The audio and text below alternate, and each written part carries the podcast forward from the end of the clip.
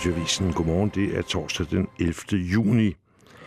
Efter tre uger med brand og til tider giftig røg er branden på dumpen i Ilulissat nu endelig slukket.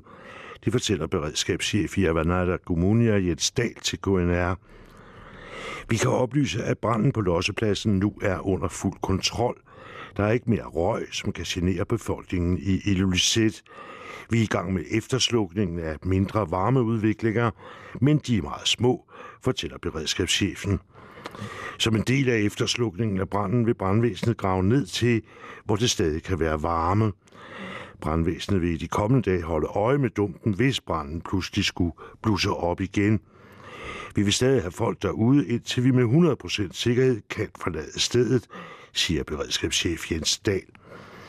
Branden var i gang i hele 21 dage, og det er blandt andet gammel jernskrot, som har gjort branden svær at slukke.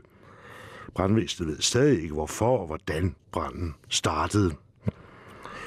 Og branden på dumpen i Lulset, der altså blev slukket i går, har på nuværende tidspunkt ikke forurenet drikkevandet.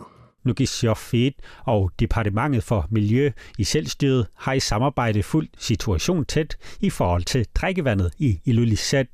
Der er nu kommet svar på de seneste prøver.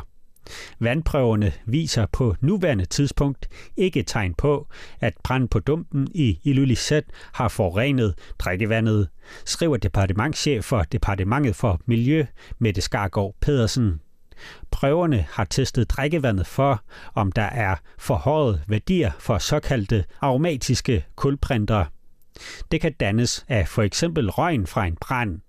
Nugisjofit og Departementet for Miljø har også taget vandprøver for at teste drikkevandet for dioxin. Dioxin er et giftigt stof, som dannes ved forbrænding. Men resultatet af de prøver venter departementet sted på. Vi følger situationen tæt, og der vil blive taget flere ekstra vandprøver i Ilulissat i den kommende tid, tilføjer Mette Skargaard Pedersen i en skriftlig mail til KNR. KNR har i sidste uge talt med nogle borgere, som helst ikke vil drikke af drikkevandet i byen, fordi de er bange for, at det er blevet forurenet.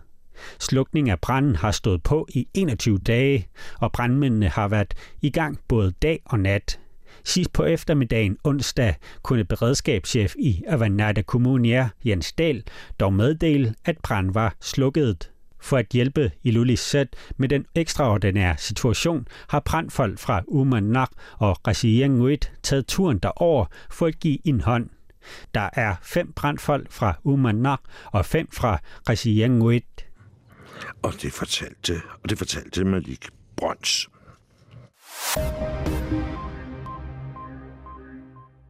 Og så fortsætter trenden med angreb på statuer i både USA og England. En statue af Christopher Columbus har nu fået hugget hoved, sit hoved af i den amerikanske by Boston.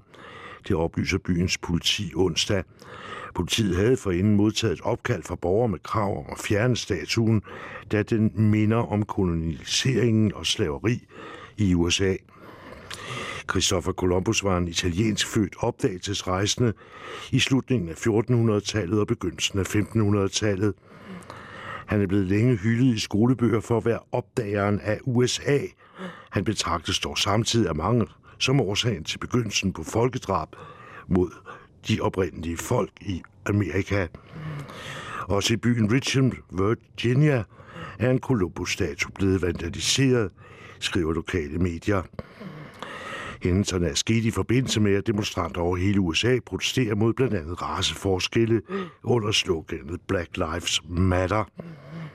Bystyret i den sydengelske by Poole har desuden besluttet at fjerne en statue af Robert Baden-Powell, der grundlagde den lokale spider, globale spejderbevægelse. Mens Robert Baden-Powell er berømt for at have etableret spejderbevægelsen, så anerkender vi også, at der er aspekter af hans liv, der ikke fortjener at blive hyldet, siger leder af bystyret i Pool, Vicky Slade. Kritikere hævder, at Robert Baden-Powell havde racistiske holdninger og ligefrem var tilhænger af Adolf Hitler. Slut på dagens første radioavis. Vi er tilbage kl. 8 med mere nyt. Jeg hedder Carsten Sommer. Ha' det godt.